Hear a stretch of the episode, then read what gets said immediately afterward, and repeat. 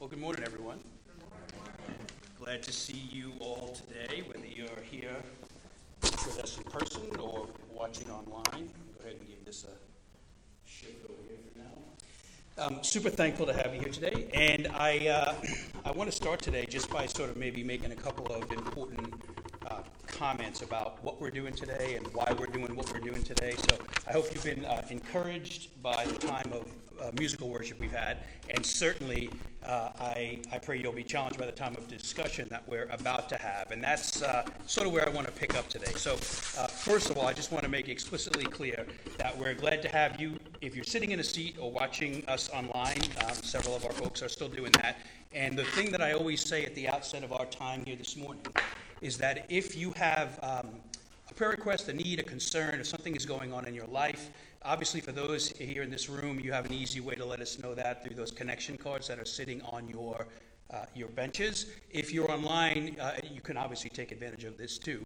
Uh, you can call us, email us, text us, whatever. One of the things we really value about this time that we have together on the weekends is that we expect God to to work in our lives, to uh, convict us of His truth, to guide us into His grace. And that is something that might begin today, but certainly doesn't end today. So the Christian faith is not a one hour a week uh, adventure. It's actually just, it, this is a space meant to fuel or catalyze the time that we have in our natural spheres of influence as we leave this place. So keep in mind, at any point during our time this morning and throughout the week, we want you to know that we support you in what you're doing, and we want you to help you to grow in the grace of Jesus as you do it. So uh, I also want to say uh, something very interesting. So last week, uh, if you were here or watching, you know that we celebrated our 10 year anniversary.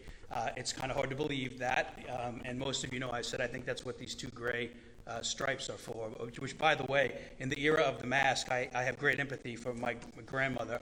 Remember when, when I was a much younger man, she would always complain about her perm when the humidity came out. So wearing this mask right now uh, actually makes my beard curl up into my nose. So I'm very sorry if I look like uh, the missing link today. But nonetheless, uh, I, I thought it interesting that I tell you this story. So I get up my usual time, as I do every Sunday, and I began to make my trek to worship, as I've done for the past 10 years. And I am not exaggerating a single iota of this. I was driving and was just about, I turned my blinker on, my right blinker on, and I was pulling into uh, the movie theater, which, which, in case you don't know, the Regal Theater is where we met for the better part of 10 years. And, uh, you know, when the whole Corona thing came around, we had to move, and obviously Regal is no longer open at this point. But I, I did think it was quite hilarious that I completely went to the place that we no longer meet at. So, anyways, uh, just keep that in mind. We meet here now because I obviously forgot this morning. Uh, I want to make a couple of quick announcements too. Uh, super excited to let you know a couple of weeks ago, student ministry, you know, we're sort of slowly regaining traction and trying to be smart about what we do and when we do it. But the student ministry has uh, is sort of b- born again, simply meaning uh, they have an official uh, meeting schedule from now through the end of the year for their times on Sunday. We typically have kids ministry, and then our students actually have a wonderful classroom right behind the this, one of these doors back here. But they have their own room uh, where they actually gather together on Sunday. So that's something really to celebrate the the importance of developing uh, our young people. But not not only that, just the fact that we have folks that really uh, care about students. It's very encouraging, uh, sort of the burden and the passion that I've been able to discuss with several of you over the years. And I just want to use this as a, as a gentle opportunity to let you know that there, there's a myriad of ways that you can serve Jesus, both in this place on the weekend and certainly throughout the week. And while I'm incredibly thankful that we're in this new environment where we've virtually eliminated 90% of the of the back and forth stuff we had to do at the theater. There still are meaningful things that you can do uh, to help us continue the mission of Jesus here. Things like greeting. Obviously, you know, we've been very light regarding our media and our uh, worship. These are all things that we are going to begin slowly uh, implementing, uh, or re implementing, you might say. So, uh, if you have an opportunity to serve, I promise we will find a place um, to plug you in. And if you desire to be more uh, more Christ like in your natural spheres of influence, going back to what I said a moment ago, Um, we don't just serve for an hour on Sunday, we actually have incredible opportunities to be the light and life of Christ as we exit this place in, in the places that God has purposely put you all. Uh, we want you to feel that that is as legitimate a need as serving here is. So, this is just uh, a gentle reminder to uh, expand your faith beyond Sunday because Jesus died so we could have uh, a robust life in Him. And while that includes the weekend, it certainly does not limit our faith to Him. So, with that said, you can let us know that on those cards. You can call us or email us um, and let us know what's going on if you have any questions about that or just want to know what some of those opportunities are. We'd love to share them with you. So t- today we're going to continue on in this, this sort of experimental vein that we began about a month and a half ago, where we've introduced more of a, of a conversational element into uh, Sundays. It's not that I'm not teaching. I'm not sure what that popping is, but work with me. Uh, while I'm not teaching uh, like a 35 minute message in a block, what I've been doing is teaching portions of Scripture, and then we've had some back and forth dialogue about what we have been discussing. And this is in, incredibly important because last week we began talking about the significance, the, uh, the importance, and, and the misunderstanding of what community is, both in the church and, and outside it. And so you might consider that we are having a, conversation about the theology of community. And we're going to continue to use Acts chapter 2, verses 42 through 46 as our main text over these next weeks. We'll spend a few weeks in this. I, I have some places I want to go, and I'm sort of going to run with the room, meaning if, if we uh, accelerate through what we're doing today, then we'll speed up a little bit. But if not, I don't want to compromise at all the importance of this discussion. So, Acts chapter 2, verses 42 through 46 we read this last week. I will reread it and then we'll pick up our discussion. There, Luke, writing the book of Acts, is giving a description of the movement of Christianity in its very early days after the coming of the Holy Spirit. And he says they, and by they, what he's talking about is the, the beginning of the church, the rumblings of the church as we understand it today. They, the Christians, they devoted themselves to the apostles' teachings and to fellowship, to the breaking of bread and to prayer. Everyone was filled with awe at the many wonders and signs performed by the apostles. All the believers were together and had everything in common. They sold property and possessions to give to anyone who had need. Every day they continued to meet together in the temple courts. They broke bread in their homes and ate together with glad and sincere hearts, praising God and enjoying the favor of all the people. And the Lord added to their number daily those who were being saved.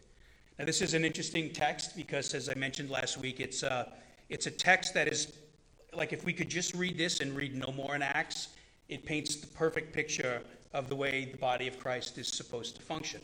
Um, the challenge is that as you continue to move to the book of Acts, you'll find that um, the church immediately hits a series of hardships and has been doing so for the last two millennia. And so I just want to warn, first and foremost, in a, in a world that paints everything with an idealistic tone today, that there is some idealism in this text. But we, we need to be mindful of the fact that these are also relationships. And by relationships, I simply mean it doesn't stay perfect. There's difficulties and challenges in relationships. There's even some arguments at some points as the mission is being accomplished. And I thank God that we've never really had any major issues like this. But I don't want you to hear this text and think, well, I've never sold property to give to somebody else's need. That's not the point of this. I don't want you to feel guilty. What I want you to see is, is a healthy expression of community so that we can begin to understand and grow in these areas. And so I'll say one last thing before I introduce my first question this morning. This is especially important if you weren't with us. We, we talked a great deal last week about what community is, and, and in particular, the difference between community and meaningful community. These are two different things. And a couple of great examples you all gave were, uh, for example, you, uh, you could be a part of a bike club or uh, any, any type of extracurricular club where there is a common desire to participate in a certain hobby, right? But you could be a part of that and not necessarily have rich and meaningful community with people. You can be around people, but not necessarily in their lives. We talked about the workplace. Sometimes work, you know, you, you walk in, you punch in, you punch out, you go home. it is a community, it is a gathered group of people, but there's not necessarily any type of, of meaningful connection there. And perhaps one of the most obvious ones, at least at least from observing the, the rapid growth of the subdivision culture in America, is that many of us live in what we call neighborhoods. They, they have really fancy names in the front of our neighborhoods. And what's interesting is that we live in a community called the neighborhood with a name, yet some of us don't know our neighbors. And the question then becomes is, is living in a neighborhood community or uh, without actually knowing who some of your neighbors are, without knowing those people. And so there is a very definite difference between community and meaningful community, and that is very true when it comes to the body of Christ. There's, there's a host of ways, ranging from uh, the uber committed to folks who think that they don't need a church family at all today. They, they have their own understandings of what community means in the body of Christ. And this is why it's important that we uh, we listen to these things, we wrestle with them, but that we always know there's, there's objective truth in Scripture that teaches us what the body of Christ is supposed to look like and why these things deeply benefit us. And so today we're going to pick up our conversation exactly where we left it off last week. And I had just begun to talk about, it's a very common word, even if you've never studied Greek. I had the fortune to do so. But uh, the Greek word ecclesia, okay? Do any of you remember what that word means? It's used to describe the church today in a, in a very explicit way. But does anybody remember the basic definition of what the ecclesia is? I'm going to figure out which of you were sleeping last week. And you can text it online too. Fellowship? Yep, that was one of the words.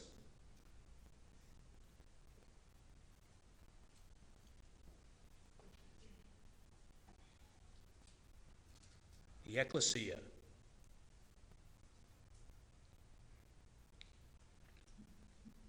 I want you all to know I'm totally comfortable with silence. like we can stay here.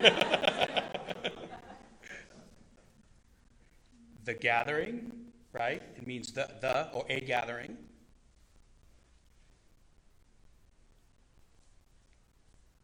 Common name for a church would be a congregation, right? Those are the two most explicit words that come in the definition of ecclesia.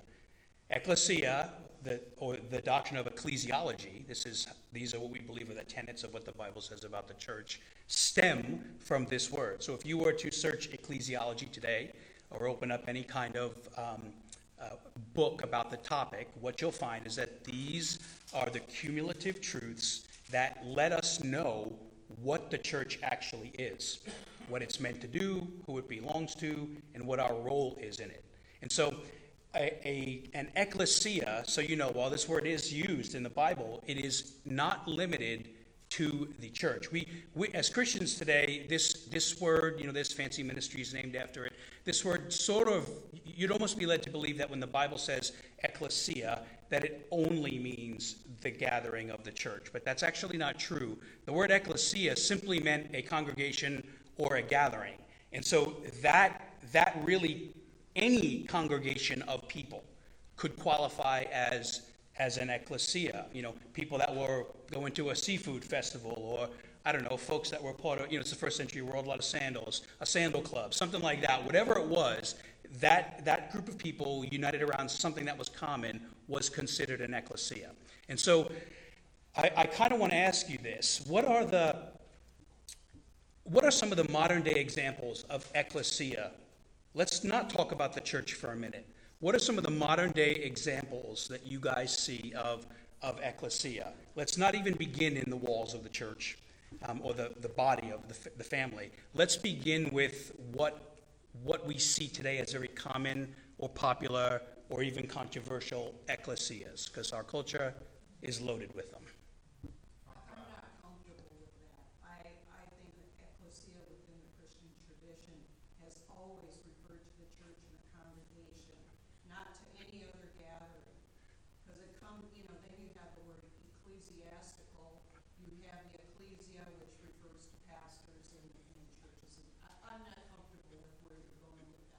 Yeah, I'm not saying that in the Bible the ecclesia is not referring to the people of God. I'm just saying in Koine Greek, which is common Greek, ecclesia is a general word. When in put in context in Scripture, it refers to the church.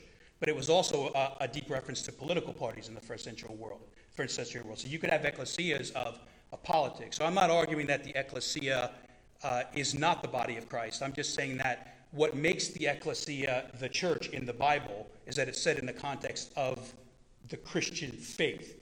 But there were plenty of ecclesias, and extracurricular biblical writing shows us this. There were other common groups of people surrounded by common motifs or ideas that were also ecclesias. I'm not saying that um, everybody's the ecclesia. What I'm saying is that in the Christian context, this is the ecclesia.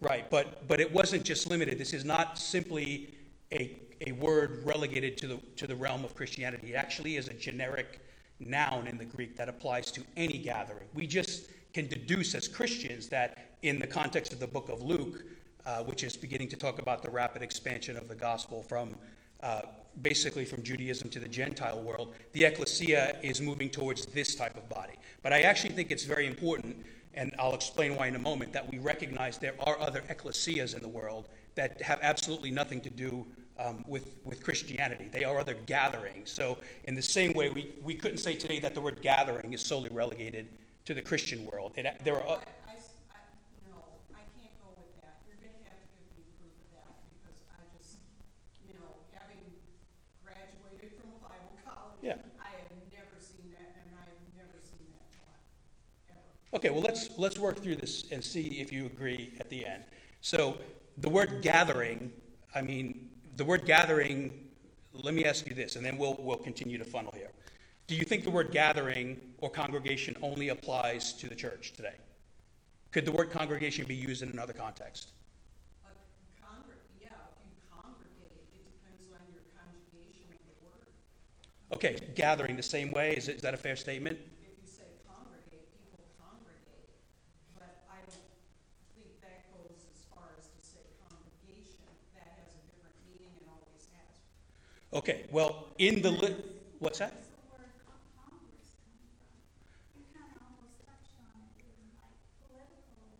Okay,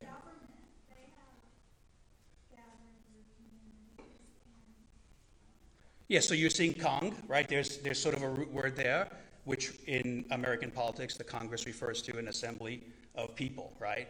So that is a congregation. Um, it's not a congregation that revolves around the identity of Jesus Christ, but it is a congregation that revolves around, at least in theory, if you watch the news, you'll see this is not the case anymore. But in theory, that group of people is supposed to, or they are supposed to help the country better it, itself, okay? Yeah, but it's never called an ecclesia. No, right. The word ecclesia, though, simply means gathering. So just give, give us a minute to work through this, and let's see if you still are okay with this, all right? So, what are some modern examples of gathering? A concert, the gym, the gym a sporting event. Did I hear rally? Okay, what else? Clubs such as like, the, the Kiwanis or the, you know, the Moose or fraternal organizations who get together.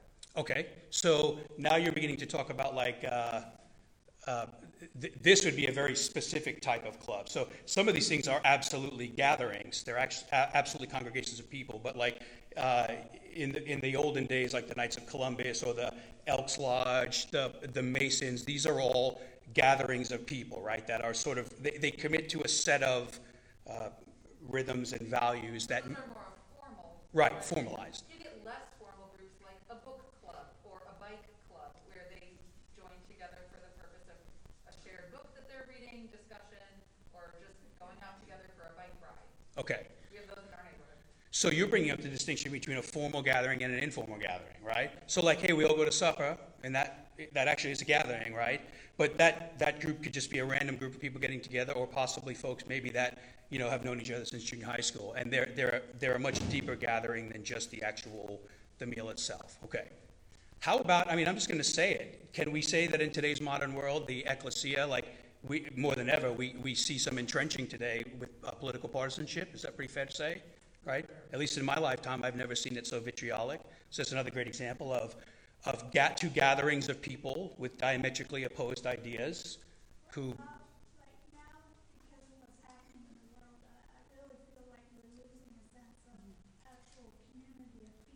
Oh, like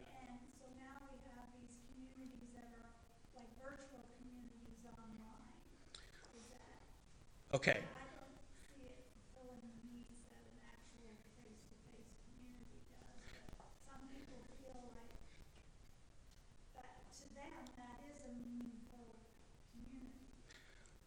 Okay, so here you're bringing up, we might even almost say like an evolution of community, where traditionally or historically, at least up until eight months ago, when we thought of gathering, not that, that not that tools like Facebook or social media have not changed how we get together, for sure. They've almost created a digital reflection of the physical world. But what you're talking about now is, um, and this is actually very true if you look at any of the any of the sociological writings of today. This is even true with the modern church. Um, there, there's a greater amount of people either identifying solely with with internet type of relationships, um, or they uh, they have sort of lost their fervor for the the church. Meaning, like the past eight months sort of proved to them that they there was not much that they thought was of value, anyways, in, in the ecclesia, the congregation, the gathering. But you bring up an interesting distinction, and this is sort of where we're moving today. That is, folks now that have maybe physically replaced, like completely replaced their physical relationships and have become comfortable with, like on Sunday, we know the consumption of sermons is like astronomical. Uh, I think about like 40% of people that were uh, surveyed, this is according to a Barna report, just about we're watching multiple teachings throughout the week. And so not only do you have community moving from the physical to the digital, but you have it further decentralizing where you're, you're getting eight teachings, but not necessarily uh, in community with anybody to the place where you could process or live out that, that, uh, that, that teaching. Yeah. So community is, not, is no longer restricted to the physical. Whether we like it or not, that is, that is part of the modern world. But it does raise questions about whether or not that is the um, that is enough when it comes to Christianity. And if you want my honest answer to that, it would be it would be no. Now here's here's sort of where I want to take ecclesia general noun and ecclesia in the context of the church.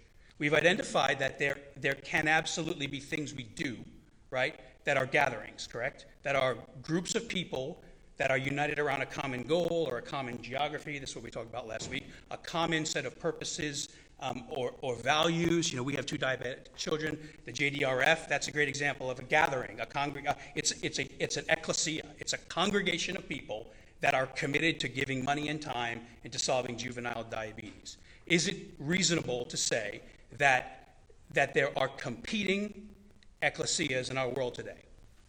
Okay. And I'm not saying that they're all wrong. What I am saying is that we have an interesting question here that begins to tap at the root of our identity. And that is let me just pose the question what, no, let me rephrase it. Is it okay for somebody who is professing faith in Christ? Is it okay for them to have an ecclesia that is more important than Jesus' ecclesia? Okay, why not? I see a lot of heads shaking no, but I want to know why. Why? Because a lot of people, um, a lot of people might agree with that verbally, um, uh, like what I said, but then they live in, in a way that's very, very contrary. So let's talk about this. Yes. Well, we've had this conversation from a political standpoint, is that are we living in such a way that people, when they read our social media, when they see the signs in their, our yard, you know, whatever it is, are they seeing Jesus first, or are they seeing our political persuasion first? Okay. And I think that's kind of an example of how are you living loudest? Are you living loudest as a Christian, or when people look at you and what you talk about and what you, you know, post on your social media, are there other things that speak louder than Christ? Okay, very, very valid point. We're not at all, and correct me if I'm wrong, we're not saying that uh, putting a sign in your yard about who you want to be is wrong, but it can become a problem if that if that becomes more important than the pursuit of Jesus with the family of God. Excellent. Another example.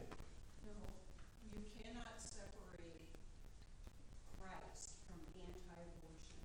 You cannot separate Christ from anti-totalitarianism. You cannot do that. You, you're, you know, either you're gonna have a secular Marxist faith showing through, or you're gonna have a Christian faith showing through those things. You know, if you don't wanna say you're for a particular candidate, fine, but you better s- say, yes, I am anti-abortion. Well, this, we're not actually having a conversation about the political issues of the day um, because they're. Yeah, yeah. But I, I think what, what's coming out here is the distinction between, um, for example, you use what, what is loudest, and I've seen um, some really nasty stuff on social media from both sides of the camp. And I do think uh, addressing the issue of abortion is not what we're, we're talking about today.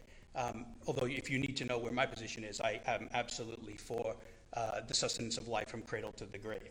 But I think the point here is that, especially with this, the point I'm trying to make is there are places where, where other names are more important than the name of Jesus Christ in our lives. And I think it would be undeniable today to not at the very least examine the political environment that we're, that we're living in. It's part of the world that we're, we're here. It's a very, very tumultuous time in America, and while we are all given the rights to vote and do what we want to do, um, the question is which ecclesia trumps the ecclesia? You say Trump. I did, with no pun, with no pun intended. I'm just trying to bide and buy.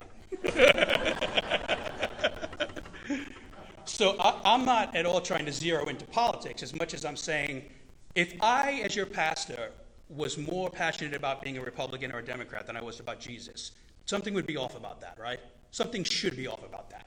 If I, as your pastor, was more committed to a bicycling, bicycling club than I was this ecclesia, something is a little bit off about that. Because if I proclaim with my mouth that Jesus is my Lord, and I've committed myself to his body, that does not even mean that all these other ecclesias are bad.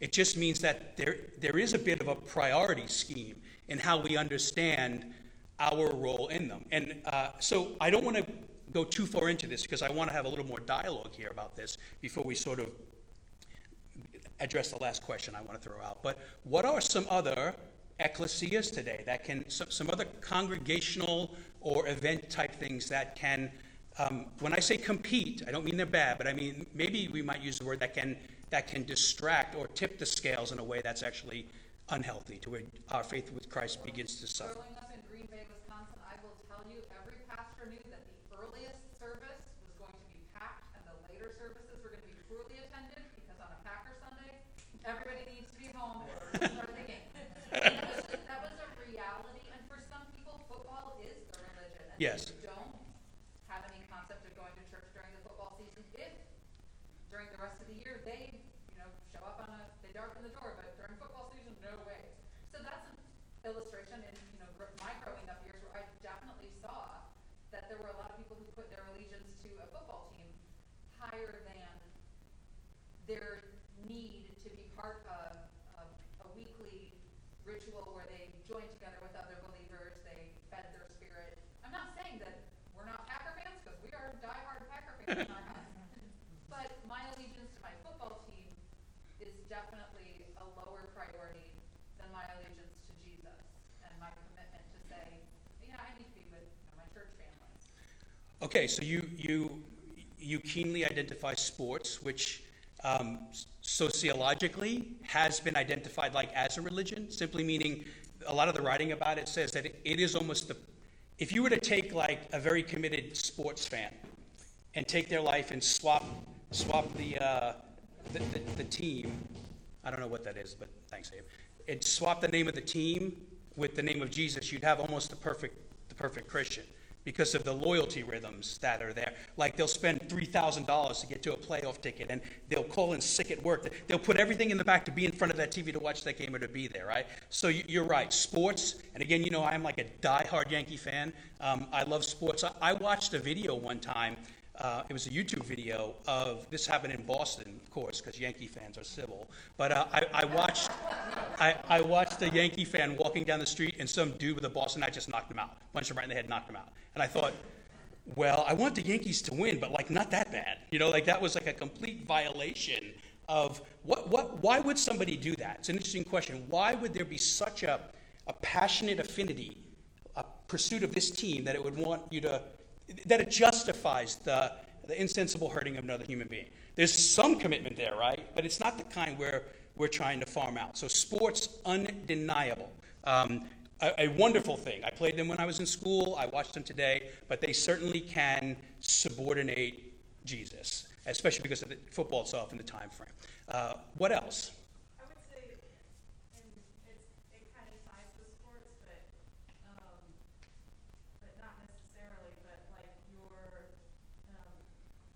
educational institutions, so like your high school, mm. you know, like we all have a, you know, there's a reason that we either go to reunions or maybe avoid them like to play, other. But like, and like I know for me, I went to a, um, uh, I guess you'd say maybe medium-sized Catholic high school, and um, where it was K through 12, and so a lot of us are still in touch with each other. There's a there's a definite community there, um, that is, um, just because the uniqueness of growing up in that, in that space at that time.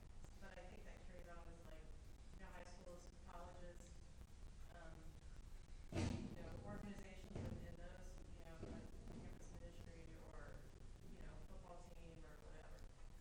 Okay, so particularly when it comes to colleges, you're talking about almost like, uh, or education, there, there is a great level of pride sometimes in our alma maters, right? Uh, uh, we've gone to Auburn or, you know, whatever it is. There- There is, there is an interesting um, cultural dynamic that develops out of that, and somebody very deeply wants to be associated um, with, with that. There's some level of, of pride or happiness uh, that, is, uh, that is there. So, Excellent. Take, let me take one more here.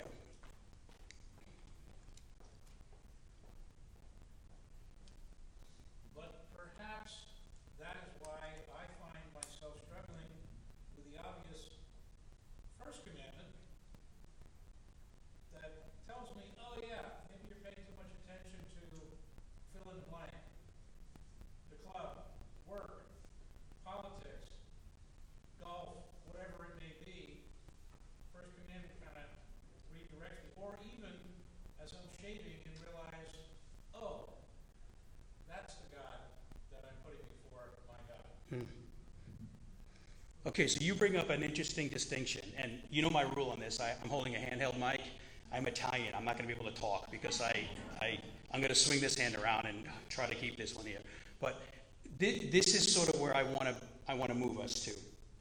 And that is that I don't, um, especially when we begin to talk about mission in a few weeks, I don't want us at all, I don't want you to take away from what I'm saying today, is that being engaged, for example, in athletics or caring about a college education or being passionate about your job or having hobbies, that any of these things are wrong. In fact, I, I would argue strongly, if you look at the incarnational life of Jesus, it's imperative that you all be in those circles. But you recognize that God has put you there in order to, to release the light and life of Christ into the world. In other words, the, the, the church's response to events and things 20, 30 years ago was sort of like to, to extract, we used to call this missional extraction. The idea was like the deeper you fell in love with Jesus, the more it meant you would walk out of everything. And don't get me wrong, there are definitely areas of our life that Jesus sanctifies and we need to leave behind.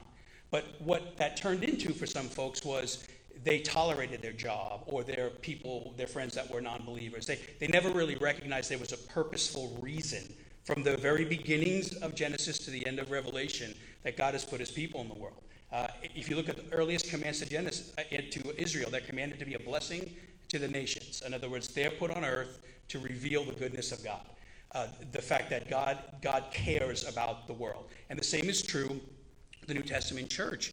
Um, while we might gather in a room like this and have community groups throughout the course of the week, we, we leave these rooms and eventually go to places where people who do not know Jesus or don't care about him, whether that's benevolently or in a malevolent way, there are people there whom we are called to be in relationship with to, to help see and understand our faith. And so don't hear me saying um, that, that we should not be engaged in other things.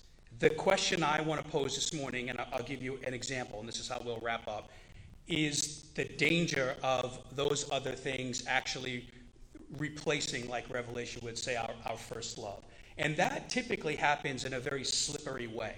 Nobody ever gets up and says, I'm going to, that, that is at least attempting to pursue Jesus. Nobody ever gets up and says, you know, I'm going to try to follow something more intently that isn't Jesus, like it's Jesus. It never works that way. There's usually a subtle sort of migration that takes place, okay?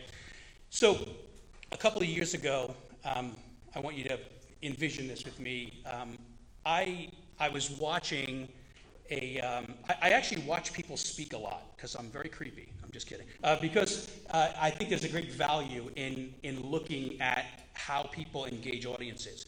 And I watched, this was four years ago, maybe five years ago. Um, it was one of the last keynote addresses that Steve Jobs gave before he passed away. And what they had, if, if you were to have watched this, and you can actually go watch this on YouTube if you want to see what I'm talking about, is they were in a big auditorium with dim lights. There were a ton of people there. And U2 was actually, it began with U2 playing a bunch of music. They were doing their thing. And then, and then when the music was done, um, Steve Jobs got up and started talking. And then there were, you know, typically we have projection and slides, all that stuff was happening. And I watched this whole thing, it was about an hour and a half. And about halfway through it, I muted it. And, and I thought to myself, this looks like a church service. It's a bunch of people listening to music and then hearing a guy talk. Like, that's the most remedial and sort of derogatory way I can describe the church, but it is one of the most common expressions we have of it today. And so I want to ask this question. Um, that literally, like, if you didn't know who any of those people were, and I, I mean, let's just say you had absolutely no context for who U2 uh, are as a band, uh, or, or who Steve Jobs was, if I played it and muted it, you could legitimately think, and, and I said, hey, this is a Cornerstone Church in Tennessee. There'd be really no way to delineate between it because the expression is identical. So, my question is what distinguishes this ecclesia from that one? What, what, what does it mean when we speak about community in the context of the pursuit of Jesus? Why, why can we even view something that is doing the identical same thing we are doing, but there's something distinctly different about why we're doing what we're doing? The, the content, the content. what- Okay. What, what they're following, what they're, um, you know, portraying, what they're saying, and where they're getting the information from. Okay, so we're talking about the, s- the substance of that, that meeting, right? Okay, which, when you turn the volume on, this, the substance is obviously, right, they're obviously not um, teaching from the Bible or reading the book of Acts. The, the, the verbal stuff is trying to sell products, okay? So there's a visible distinction in, in what is being spoken about. What else? Well, God should be first in prayer. Okay? Okay? So we rightly assume that in an ecclesia like this, our, our greatest our greatest job is to is to worship Jesus on these Sunday mornings, right? It's to I don't mean to this to sound like tripe, but it's to, to really honor and glorify our God, to grow more deeply in Him. Uh, through the through the music we hear, we're not just singing catchy tunes. We're actually singing truths uh, embedded in theology that help us to love Christ more. So there's there's even a difference in in the elements of they might look the same um, like when somebody introduces somebody uh, that's very different than the way for example that Abe prays in between our our worship our time musical time and teaching time so content and substance critical what else what distinguishes a keynote speech from this Bingo. Okay, so the presence of the Holy Spirit. Here's an interesting one. Uh, here we are reading reading this text on the heels of the coming of the Holy Spirit. Right. This is the, the day of Pentecost, and what you have now is an invisible substance. We we are not just bound together in that ecclesia. What binds everybody together is the excitement about what Apple is going to make us pay too much for this year, right? We're going to get taken by spending a bunch of money on an iPhone. That is, that's what the excitement and the love and the passion is about. But here, there's, there's something very different that binds us together. And that is not only our love for Jesus, but the fact that he, has bound us together through the power of his Holy Spirit. So there's not just, it's not even just external actions. There's something deeply happening in our hearts right now in the way that God is communicating to you as we're having uh, this discussion, and certainly when you leave this week. So there's a theological significance about, we might say, who is also present at a meeting like this or in our hearts. Uh, uh, we have the full presence of the Trinity with us, and we certainly know within us the, the Holy Spirit until Christ returns. Excellent. What else? I, uh, I was just gonna say, basically what you said is that we're taught, we're taught to trust him. Jesus wants us to trust in him. He wants us to pray to him.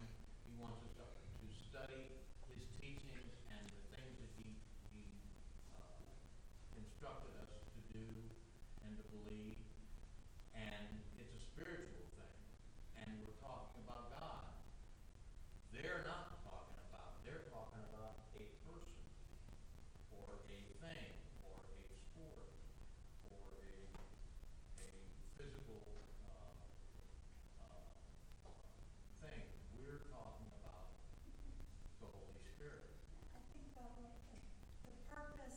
goals of the gathering are totally different. Okay. Okay, so now we're coming back to what most of you talked about last week, the goals, the, the objectives, the, the things that bind us together. And it is fair to say, at least I believe it is, you may disagree certainly if you don't believe so, but it is fair to say that what, when we talk about the body in the context of Scripture, the, this ecclesia, the many that are meeting around the country and world right now, and then, uh, you know, I always say the difference between the lowercase c church, restoration, and the capital C church, uh, the men and women of, of God, past, present, and future, the capital C church. Um, when we speak about this ecclesia, there are things that distinguish it from an Apple meeting, correct? It has to be. Otherwise, um, we, we have a problem. And I'm going to introduce, actually, let me ask. Uh, we're going to just throw these out here, and then this is where we're going to be heading next week. But do any of you remember there are, there are three key things Acts tells us what the substance is of, of this, this meeting, what people were observing? Let me reread it to you, and then I'll ask that question again. They devoted themselves to the apostles' teaching and to fellowship, to the breaking of bread and to prayer. Everyone was filled with awe at the many wonders and signs performed by the apostles. All the believers were together and had everything in common.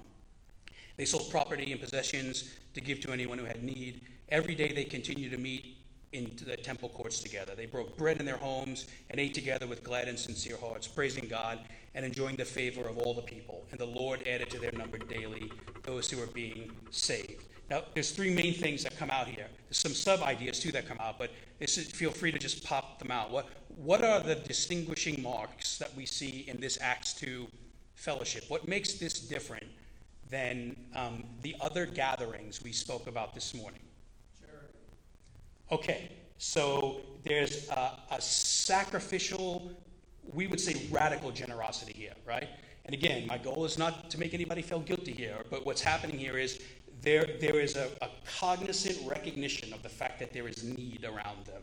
And these folks, these people being observed by the first century world, are greatly sacrificing at their own cost important things to be able to meet the needs of other people. So, sacrificial generosity which finds its root in the nature and the character of who our God is. Essentially, we, we can trace every one of these things back to the cross. The nature of the cross is Jesus giving us his all, knowing he would never get that fully back in return. Yet he still does it. So that, that's a critical theme in this, in this text. What else? Community, breaking bread together, because that was important to Jesus. I mean, the Last Supper, that was his last meal with his disciples, and that's very important to him. Okay, so the breaking of bread, right?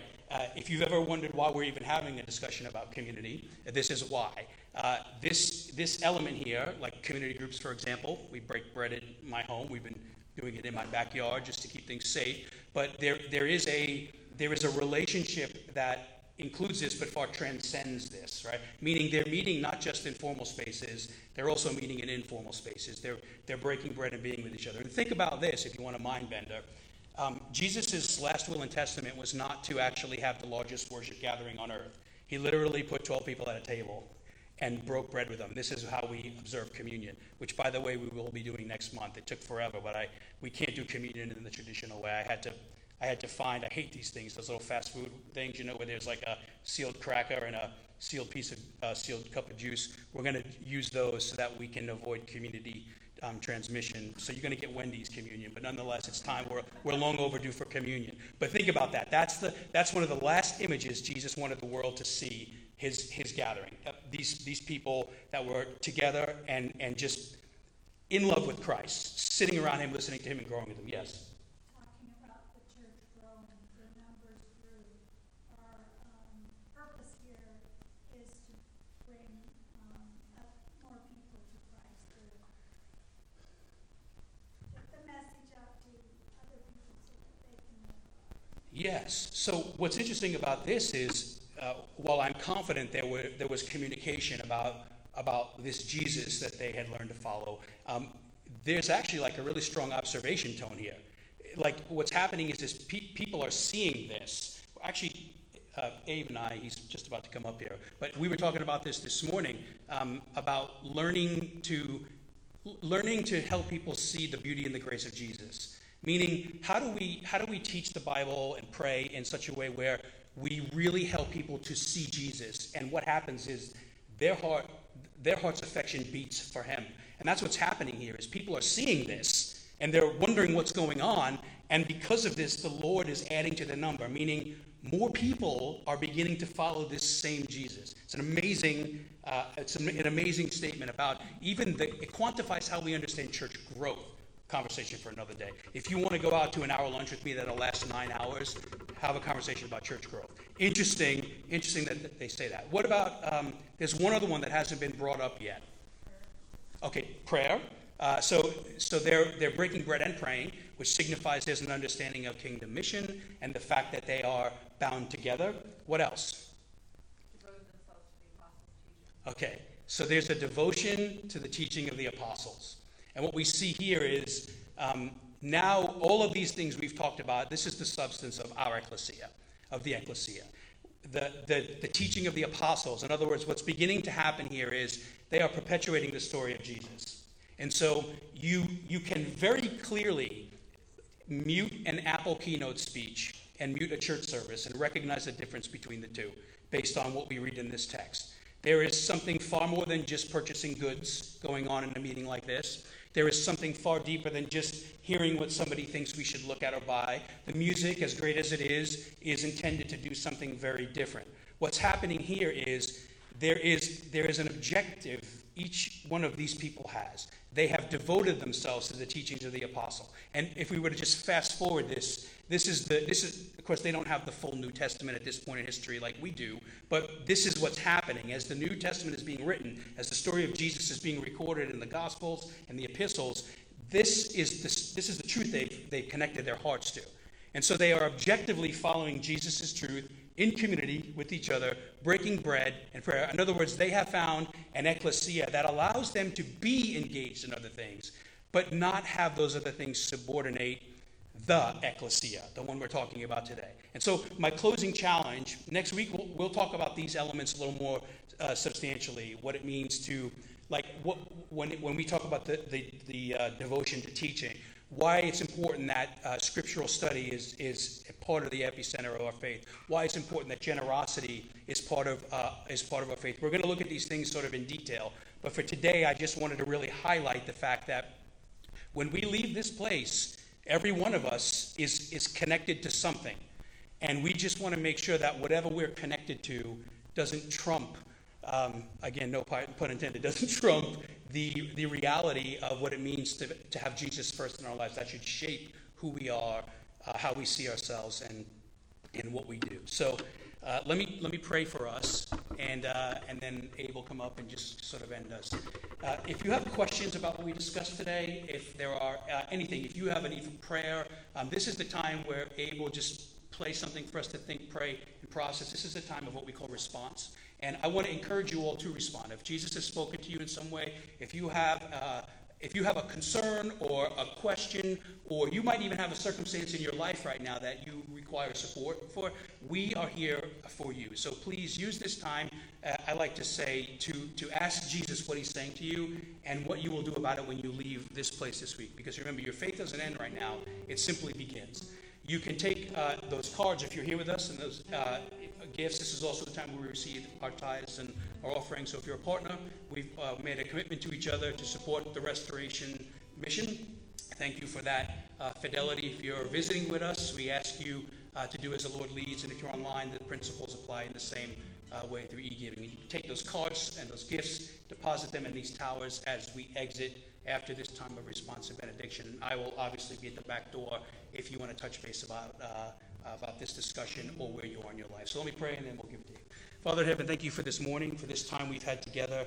Thank you for a clear example of, of your church, of the gathering of the saints. Even in its earliest form, we see that there are bedrocks that distinguish it from the from, from any other type of gathering. And so I pray, Lord, that we would in our hearts let you assess that you would speak to us and that we would truly ask you where our priority structures are.